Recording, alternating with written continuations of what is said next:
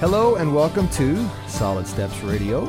I am Chad Russell, and that is Kurt Souter sitting across from me of Further Still Ministries. How you doing today, Kurt? Doing super. I am really doing awesome. Really man. Excited about this show today. I've looked forward to this for a long time. A couple back in June, I had my father on, and we had a real special Father's Day show, and we got to talk to my dad. And today we get to turn the tables a little bit, and we get to have your dad on here in a minute, and we're going to talk about growing up on the farm. Now, we just came off of, depending on when this is going to air, and again, this is Solid Steps Radio. We're a show for men by men. We talk about things from a man's perspective, and depending on when you hear this, this may be a podcast you might hear 2 years from the air date, or you may hear it next week when it airs, whenever it does air, but we talk about all kinds of different topics. But just recently, as of the taping of the show, we just came off the Kentucky State Fair.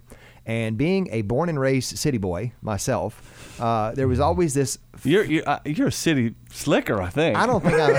I think I'm. The slick is starting to slick out of me. I'm not sure if I'm qualified as that anymore. But the truth is, I was not brought up around a rural. I was a subdivision kid, right? Grew up in the 70s and a subdivision kid. So there was something about going to the state fair that was very intriguing to me.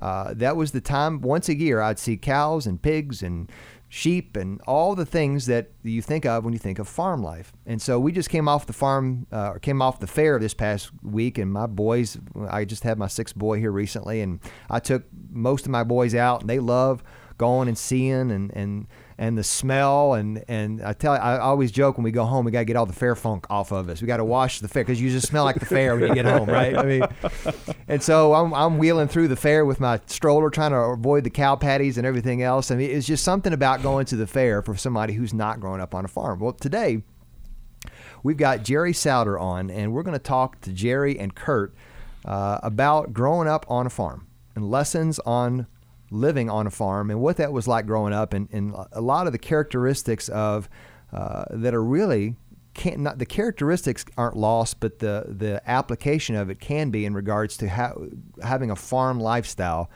And so we're going to talk a little bit about that today for this whole show about growing up on a farm. So, Chad, many times, now being a pastor for over 25 years and not being on the farm and raising four kids, I would say so many times, oh my goodness, I want to go back to the farm and let my kids experience the farm life. Right. Because there's so much to farm life. So, Dad, welcome to the show. It's great to have you on. Thank you. So, I'm going to take the reins here. A little bit different today because I'm going to do a little bit more of the question asking today. But so, Jerry, I asked you before, so I just want to make sure you knew. How long you and Peggy been married? 56 years. 50, he knew that right off. Right off the Peggy, bat. If you're listening to this, he knew right when I asked him how long it's been. 57 this December, he said. So, yeah. So 56 years married to Peggy. And how many children do you have? We have four. 3 boys and a girl. That'd be Kurt, Brad, Trent, and Kelly. All right. So, and I asked you in the beginning, how long had you lived on the farm that you raised them? How many years? Virtually all my life. About 5 years after we were married, we lived on a different farm. Okay. But other than that, I was born and raised on that farm, and we moved off of it 2 years ago. So what was it? He moved to the city. Moved to the city. Town of 2,000. Oh, yeah, my. The big city. The big city of 2,000. It's a metropolis of 2,000 people. He gets lost at that second stoplight, right? It's just big. In fact, I live where our home sets. I farmed that ground for almost 40 years. And wow. Now it's a subdivision. Now it's developed, huh? Mm-hmm. Yeah. So since 1950, is that right? You lived on a farm since 1950 up until a couple years ago? On the farm that you... On the farm, yeah. So the farm you grew up on, your dad... That was his farm as well. It was his farm, yeah. It was my grandpa's farm. Okay, too. So it goes back 3 generations. Yeah. Okay. Mm-hmm. So right now it was my great grandpa, then my grandpa, then my dad, and now my nephew lives on that farm. Okay, so it's been in the family for 4 generations now. Yeah. Mm-hmm. Mm-hmm. How many acres was it? It was 240 acres to start out with. Now, I say where? Where was this located? Just south of this big city of Tremont. Illinois, by the way. Right outside Peoria, Illinois. About 25 minutes from Peoria, Illinois. So I'm geographically illiterate. Where is that in the state of Illinois? Right in the middle of the state. Yep. Plains, flat? Yep, flat as a pancake. Flat, yeah. Is that right? Mm-hmm. So 240 acres, is that what you said? Mm-hmm. Yeah. Of flat ground. Yeah. No trees, no anything. It was all trees. Man. No. So what was the original purpose of that for your grandfather? What was the original purpose? What did he purchase it for? The price, you mean? Well, no, for farming purposes. For farming purposes. He owned a farm north of Tremont in Morton, and he traded it to come down to Tremont. And why, I really don't know, but this was right before the Depression. Mm. And in 1924 is when he bought the farm. And in 1929, when the Depression hit, he had a lot of debt on the farm. Hmm. But my dad had there were three boys. My dad had two brothers. And my dad stayed home and helped Grandpa on the farm. The two boys got work on construction, and everything went in the pot to help Grandpa from losing the farm, because there were a lot of farms at that time that people lost. I mean, they just couldn't make the payments. Yeah. And what was he producing? What was he growing? What was he farming? He had some milk cows but horses.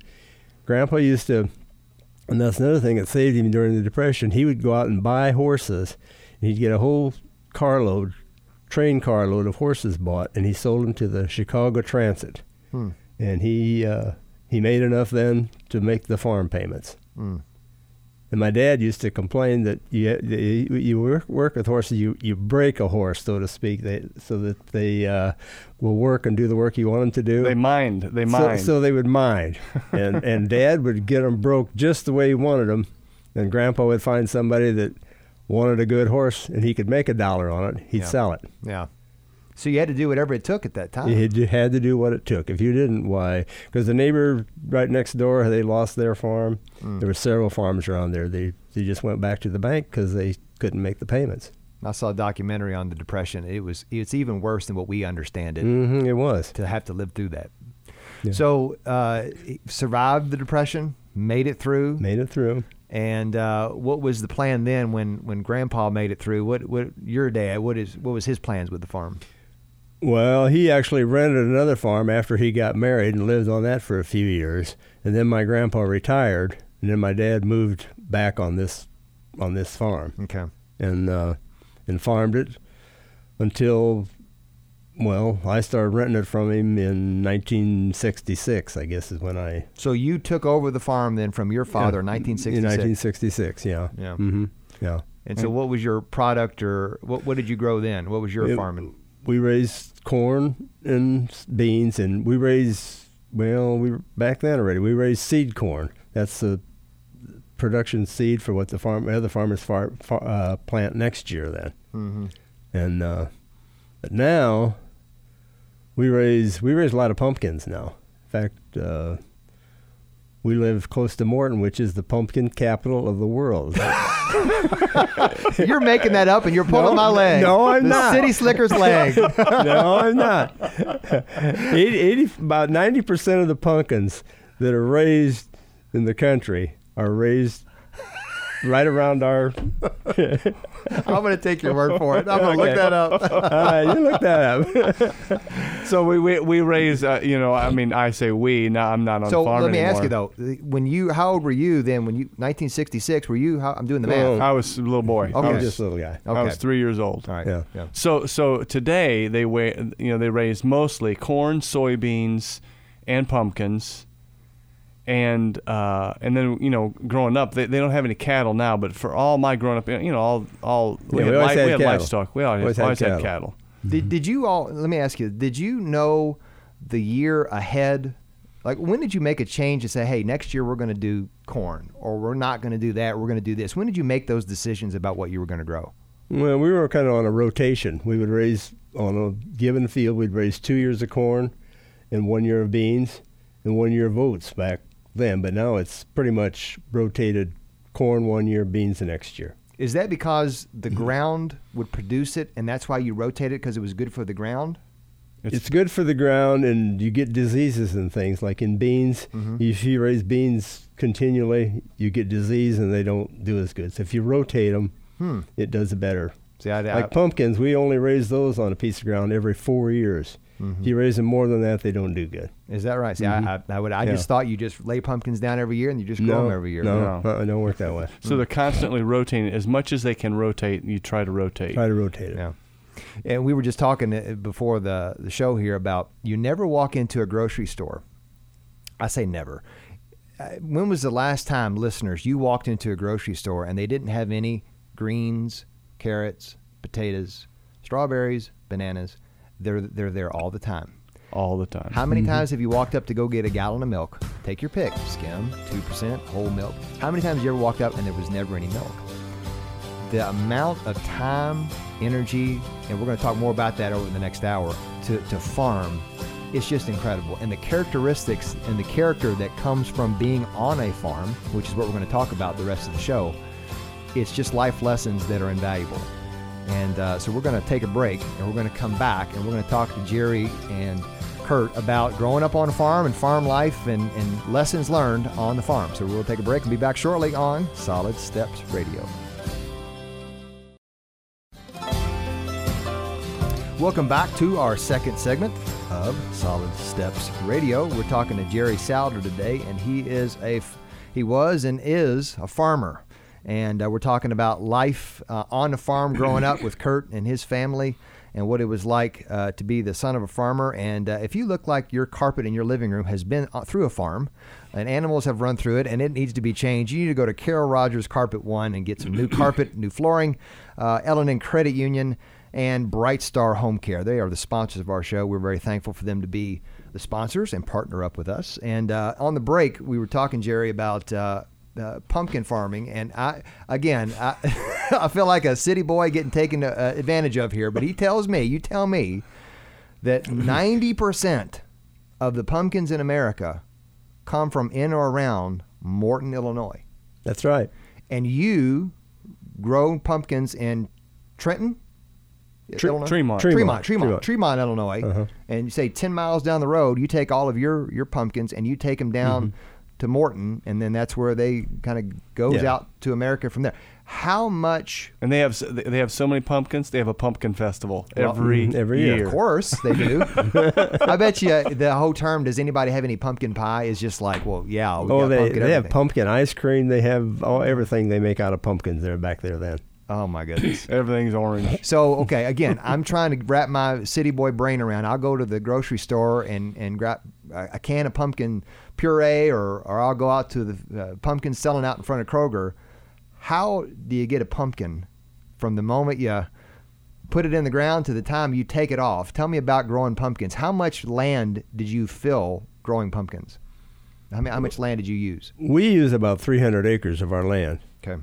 We raise pumpkins on, and that's rotated every year. It's never, it's never the same. Like this 40 acres or this 80 acres has pumpkins this year, but next year it will not be pumpkins. There'll but you'll move it to another set of there'll be another field that will become pumpkins. Okay, so I was trying to wrap my very small mind about how many pumpkins you produce. How does the production? What's it look like?